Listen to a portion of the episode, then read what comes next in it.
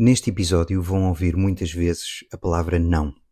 Apesar da conotação negativa, saber dizer não nas alturas certas poderá vir a revelar-se positivo.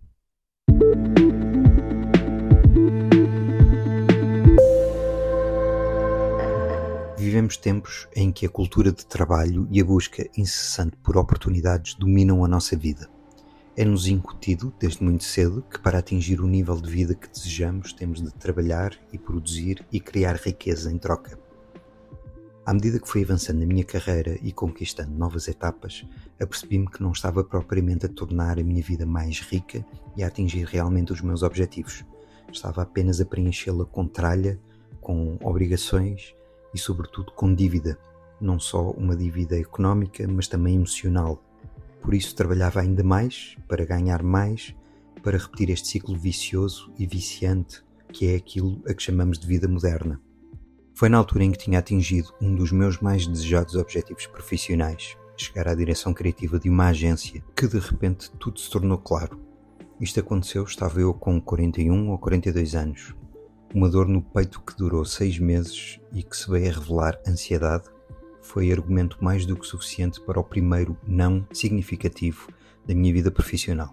Disse não a essa vida, que até à data era a única que verdadeiramente conhecia, recusei o cargo que me dava um ordenado razoavelmente acima da média, recusei o estilo de vida que até à data estava a construir há praticamente 20 anos.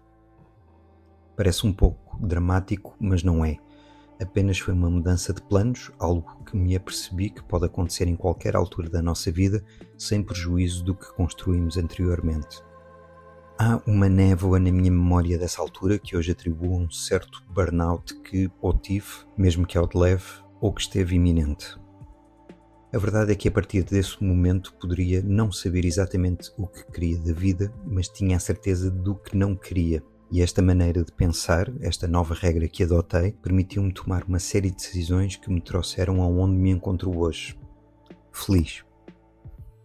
Esse primeiro não abriu a porta a uma série de outros nãos. Não a frilar para agências. Não precisava de andar atrás de ninguém, tinha uma fonte de rendimento garantida, mas estrategicamente não é o que quero. Por isso, não. Não ao projeto X para o cliente Y. Demasiado trabalho, demasiada falta de respeito e pouco dinheiro. O equilíbrio que procuro não é esse. Por isso, não. Não ao projeto que me ia abrir as portas à riqueza. Só tenho de fazer aquela atenção no primeiro trabalho. As minhas condições são as que apresento, por isso, fazer uma atenção no primeiro projeto para conquistar o cliente é uma falta de respeito aos clientes que me dão trabalho com frequência.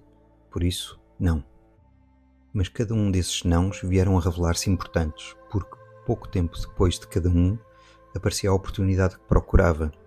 Sim a um cliente direto que procurava um designer para uma colaboração significativa, sim ao projeto one shot mais rentável do que a média, sim à colaboração que abriu a porta a muitas outras colaborações. Costuma dizer-se que semeamos o que colhemos. De um certo ponto de vista, semeei uns nãos e colhi alguns sims. Não é garantido que um não equivalha sempre a um sim, mas uns nãos eventualmente dão em pelo menos num sim. A habilidade de dizer não tem vindo a apurar. Aprendi a recusar trabalhos que não reúnem as condições que acho ideais ao aumentar o valor que normalmente poderia pedir por eles. Na pior das hipóteses, se o trabalho se concretizar, ao menos ganho dinheiro, se não ganhar mais nada com isso. Nunca acontece porque todas as decisões são tomadas com base no fator preço. Se acontecer, é porque o cliente não tem alternativa e está com a corda no pescoço. Dizer que não também tem permitido a que os trabalhos que tenho concretizado tenham mais qualidade. O tempo e energia investido naquela ação com folhetos e roll-ups e alterações sem fim, quando utilizado num projeto de identidade, não só contribui para um resultado final melhor, porque houve mais tempo para desenvolver o projeto, como para um portfólio mais agradável, estrategicamente posicionado e direcionado no caminho que pretendo dar à minha carreira e ao trabalho que prefiro desenvolver. Recusar trabalho a um determinado cliente também se tem demonstrado essencial para manter um equilíbrio saudável entre a minha vida profissional e a vida pessoal. Não é preciso chegar ao ponto de ter um esgotamento para mudar de vida, basta estar atento aos sinais. Ter momentos de pausa é importante, principalmente numa ocupação criativa. Quantas vezes estamos em frente ao computador a forçar e a forçar e não sai nada? E depois de uma pausa para café e uns minutos a olhar pela janela, tudo fica claro e até ficamos parvos a pensar como não chegamos a esta conclusão antes. E ter momentos de pausa entre projetos também, conseguir desligar do projeto anterior o tempo suficiente para não usar a mesma fórmula no seguinte. Quantas vezes cometi este erro? Aceitar todos os trabalhos que nos surgem à frente pode distrair-nos de projetos e oportunidades mais significativas. Não quero menosprezar as diferentes necessidades de cada cliente, mas dizer não a trabalhos menos impactantes permite concentrar os nossos recursos e energia a construir algo maior do que uma simples ocupação profissional. Poderá ser a diferença entre morrer devagar ou viver gloriosamente. Estou tão orgulhoso desta frase. Há uma certa autovalorização profissional que devemos a nós próprios e dizer não a um trabalho em detrimento de outro é uma mensagem que estamos a enviar ao mercado e que poderá contribuir para a valorização da nossa profissão. Mesmo que alguns clientes nos vejam como pretensiosos ou mal profissionais, dizer não, quando é apropriado fazê-lo, é uma escolha estratégica válida que pode preservar a qualidade do nosso trabalho, manter-nos focados nos nossos objetivos, equilibrar a nossa vida pessoal e profissional e valorizar o nosso tempo e esforço. E dá muito mais pica fazer as coisas à nossa maneira, não dá?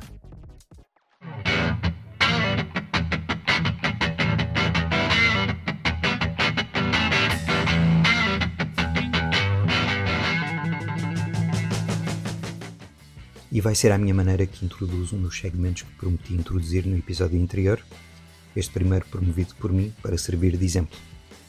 O que te inspira, Miguel Modesto? É uma recomendação sem links patrocinados ou comissões de venda, apenas o prazer em partilhar o que nos dá prazer a ler, ou ver ou ouvir. E o livro que pego recorrentemente à procura de inspiração é The Complete Graphic Album FAC 461 Factory Records, de Matthew Robertson, publicado pela Thames Hudson em 2006. A mítica Factory Records em Manchester ficou conhecida não só pelos artistas que publicava, mas também pela sua abordagem inovadora e uso do design gráfico como arma da sua cultura nos anos 80. O livro oferece uma compilação do trabalho gráfico associado à editora discográfica e inclui o design de capas de álbuns, postas promocionais, bilhetes de concertos, packaging revolucionário, entre muitos outros trabalhos gráficos, desenvolvido por vários designers, entre eles Peter Saville, uma das minhas maiores referências da área. O livro também demonstra o famoso sistema de catalogar da Factory, que por si só se tornou num case study de identidade e recebeu o seu próprio número de catálogo, FAC 461, tornando-se assim num item colecionável. Já te percebeste a importância de dizer não na tua vida profissional? Já sentiste benefício ao recusar trabalho? De certeza que já viveste um momento em que desejaste dizer não e não o fizeste?